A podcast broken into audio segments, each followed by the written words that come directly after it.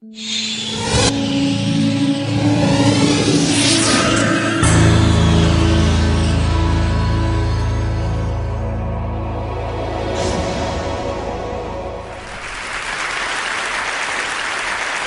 grew up to study the brain because I have a brother who has been diagnosed with a brain disorder, schizophrenia.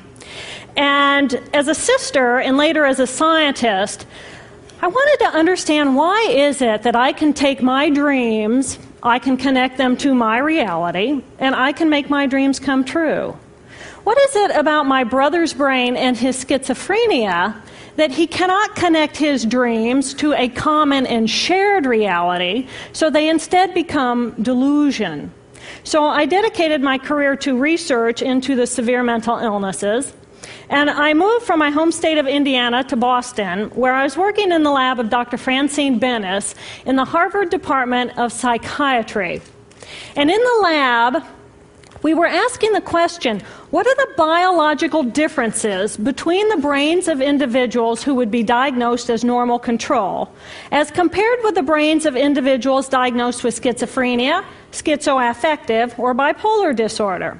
So we were essentially mapping the microcircuitry of the brain. Which cells are communicating with which cells, with which chemicals, and then in what quantities of those chemicals. So there was a lot of meaning in my life because I was performing this type of research during the day. But then in the evenings and, and on the weekends, I traveled as an advocate for NAMI, the National Alliance on Mental Illness. But on the morning of December 10, 1996, I woke up to discover that I had a brain disorder of my own. A blood vessel exploded in the left half of my brain. And in the course of four hours, I watched my brain completely deteriorate in its ability to process all information. On the morning of the hemorrhage, I could not walk, talk, read, write, or recall any of my life. I essentially became an infant in a woman's body. If you've ever seen a human brain, it's obvious that the two hemispheres are completely separate from one another. And I have brought for you a real human brain. Yes. Thank you. So, this is a real human brain. This is the front of the brain, the back of the brain with the spinal cord hanging down. And this is how it would be positioned inside of my head. And when you look at the brain, it's obvious that the two cerebral cortices are completely separate from one another. For those of you who understand computers, our right hemisphere functions like a parallel processor, while our left hemisphere functions like a serial processor. The two hemispheres do communicate with one another through the corpus callosum, which is made up of some 300 million axonal fibers. But other than that, the two hemispheres are completely separate. Because they process information differently, each of our hemisphere think about different things, they care about different things, and dare I say, they have very different personalities. Excuse me. Thank you. It's been a joy. Our right human hemisphere is all about this present moment. It's all about right here, right now. Our right hemisphere, it thinks in pictures and it learns kinesthetically through the movement of our bodies. Information in the form of energy streams in simultaneously through all of our sensory systems, and then it explodes into this enormous collage of what this present moment looks like, what this pro- present moment smells like and tastes like, what it feels like, and what it sounds like. I am an energy being connected to the energy all around me through the consciousness of my right hemisphere. We are energy beings connected to one another through the consciousness of our right hemispheres as one human family. And right here, right now, we are brothers and sisters on this planet, here to make the world a better place. And in this moment, we are perfect, we are whole, and we are beautiful. My left hemisphere, our left hemisphere, is a very different place. Our left hemisphere thinks linearly and methodically. Our left hemisphere is all about the past, and it's all about the future. Our left hemisphere is designed to take that enormous collage of the present moment and start picking out details, details, and more details about those details. It then categorizes and organizes all that information, associates it with everything in the past we've ever learned, and projects into the future all of our possibilities. And our left hemisphere thinks in language. It's that ongoing brain chatter that connects me and my internal world to my external world. It's that little voice that says to me, hey, you got to remember to pick up bananas on your way home. I need them in the morning. It's that calculating intelligence that knows, that reminds me when I have to do my laundry. But perhaps most important, it's that little voice that says to me, I am. I am. And as soon as my left hemisphere says to me, I am, I become separate. I become a single, solid individual, separate from the energy flow around me and separate from you. And this is the portion of my brain that I lost on the morning of my stroke. On the morning of the stroke, I woke up to a pounding pain behind my left eye. And it was the kind of pain, caustic pain, that you get when you bite into ice cream. And it just gripped me. And then it released me. And then it just gripped me. And then it released me. And it was very unusual for me to ever experience any kind of, of pain. So I thought, okay, I'll just start my normal routine. So I got up and I jumped onto my CardioGlider, which is a full body, full exercise machine. And I'm jamming away on this thing. And I'm realizing that my hands look like primitive claws grasping onto the bar. And I thought, that's very peculiar. And I looked down at my body and I thought, whoa, I am a weird looking thing. And it was as though my consciousness had shifted away from my normal perception of reality, where I'm the person on the machine having the experience, to some esoteric space where I'm witnessing myself having this experience.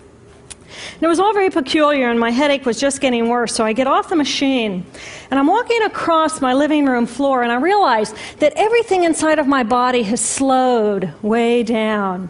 And every step is very rigid and very deliberate. There's no fluidity to my pace, and there's this constriction in my area of perception, so I'm just focused on internal systems.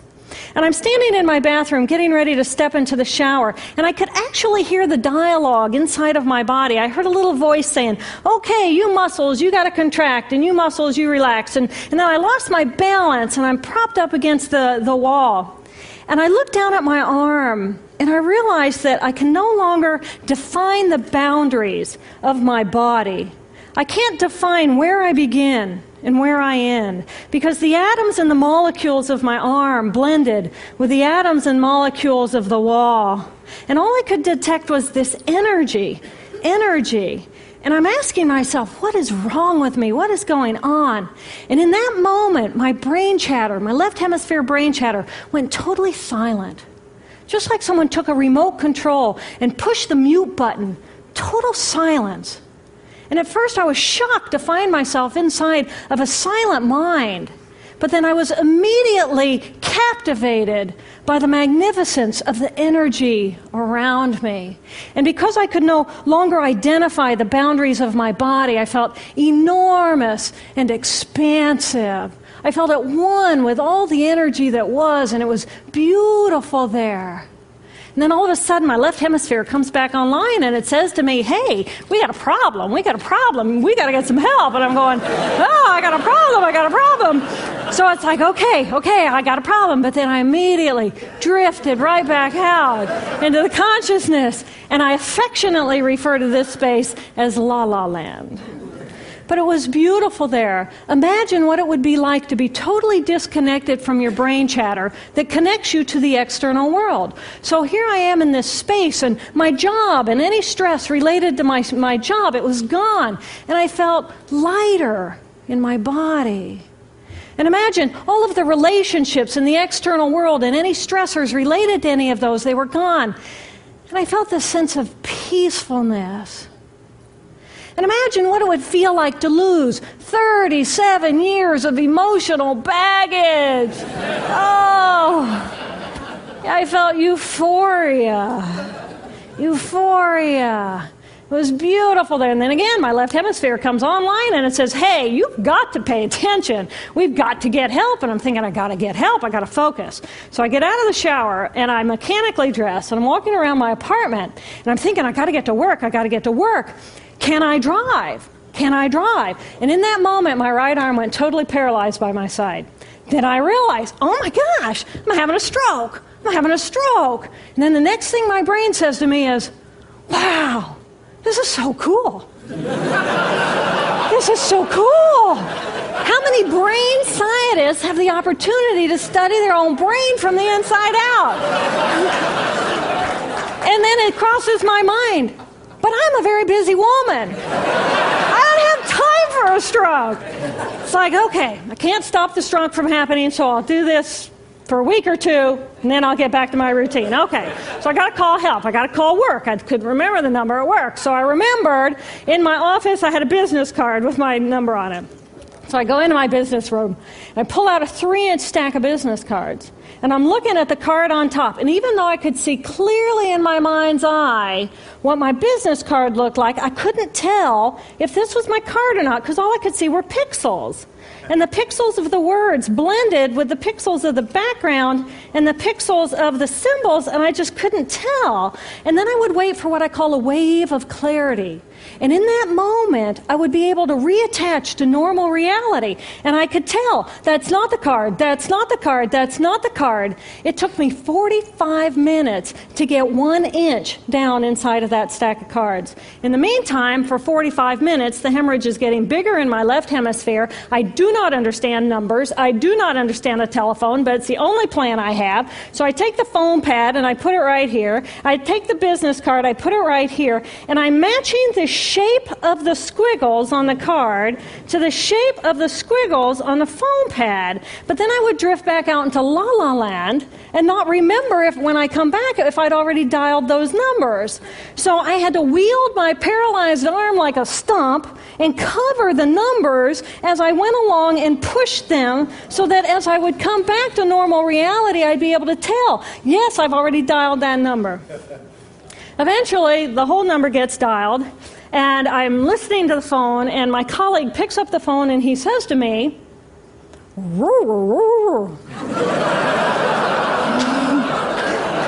I think to myself, oh my gosh, he sounds like a golden retriever.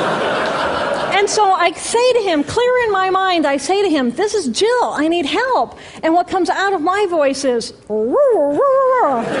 and I think, oh my gosh, I sound like a golden retriever. So I couldn't know, I didn't know that I couldn't speak or understand language until I tried. So he recognizes that I need help, and he, and he gets me help. And a little while later, I'm, I'm riding in an ambulance from one hospital across Boston to Mass General Hospital. And I curl up into a little fetal ball.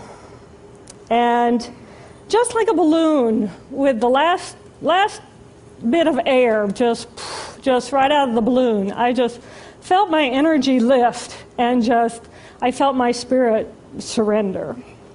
And in that moment, I knew that I was no longer the choreographer of my life and either the doctors rescue my body and give me a second chance at life, or this was perhaps my moment of transition. When I woke later that afternoon, I was shocked to discover that I was still alive when I felt my spirit surrender, I said goodbye to my life, and my mind was now suspended between two very opposite planes of reality. Stimulation coming in through my sensory systems felt like pure pain. Light burned my brain like wildfire, and sounds were so loud and chaotic that I could not pick a voice out from the background noise, and I just wanted to escape because I could not identify the position of my body in space, I felt enormous and expansive, like a genie just liberated from her bottle. And my spirit soared free like a great whale gliding through a sea of silent euphoria. Nirvana. I found nirvana. And I remember thinking there's no way I would ever be able to squeeze the enormousness of myself back inside this tiny little body. But then I realized, but I'm still alive. I'm still alive, and I have found nirvana. And, and if I have found nirvana and I'm still alive, then everyone who is alive can find nirvana. And I pictured a world filled with beautiful, peaceful, compassionate, loving people who knew that they could come to this space at any time and that they could purposely choose to step to the right of their left hemispheres and find this peace. And then I realized what a tremendous gift this experience could be. What, what a stroke of insight this could be to how we live our lives. And it motivated me to recover. Two and a half weeks after the hemorrhage, the surgeons went in and they removed a blood clot the size of a golf ball that was pushing on my language centers. Here I am with my mama, who's a true angel in my life. It took me eight years to completely recover. So, who are we? We are the life force power of the universe with manual dexterity and two cognitive minds. And we have the power to choose moment by moment who and how we want to be in the world. Right here, right now, I can step into the consciousness of my right hemisphere where we are. I am the life force power of the universe. I am the life force power of the 50 trillion beautiful molecular geniuses that make up my form, at one with all that is. Or I can choose to step into the consciousness of my left hemisphere, where I become a single individual, a solid, separate from the flow separate from you. I am Dr. Jill Bolte Taylor, intellectual, neuroanatomist. These are the we inside of me. Which would you choose? Which do you choose? And when? I believe that the more time we spend choosing to run the deep inner peace circuitry of our right hemispheres, the more peace we will project into the world, and the more peaceful our planet will be. And I thought that was an idea worth spreading.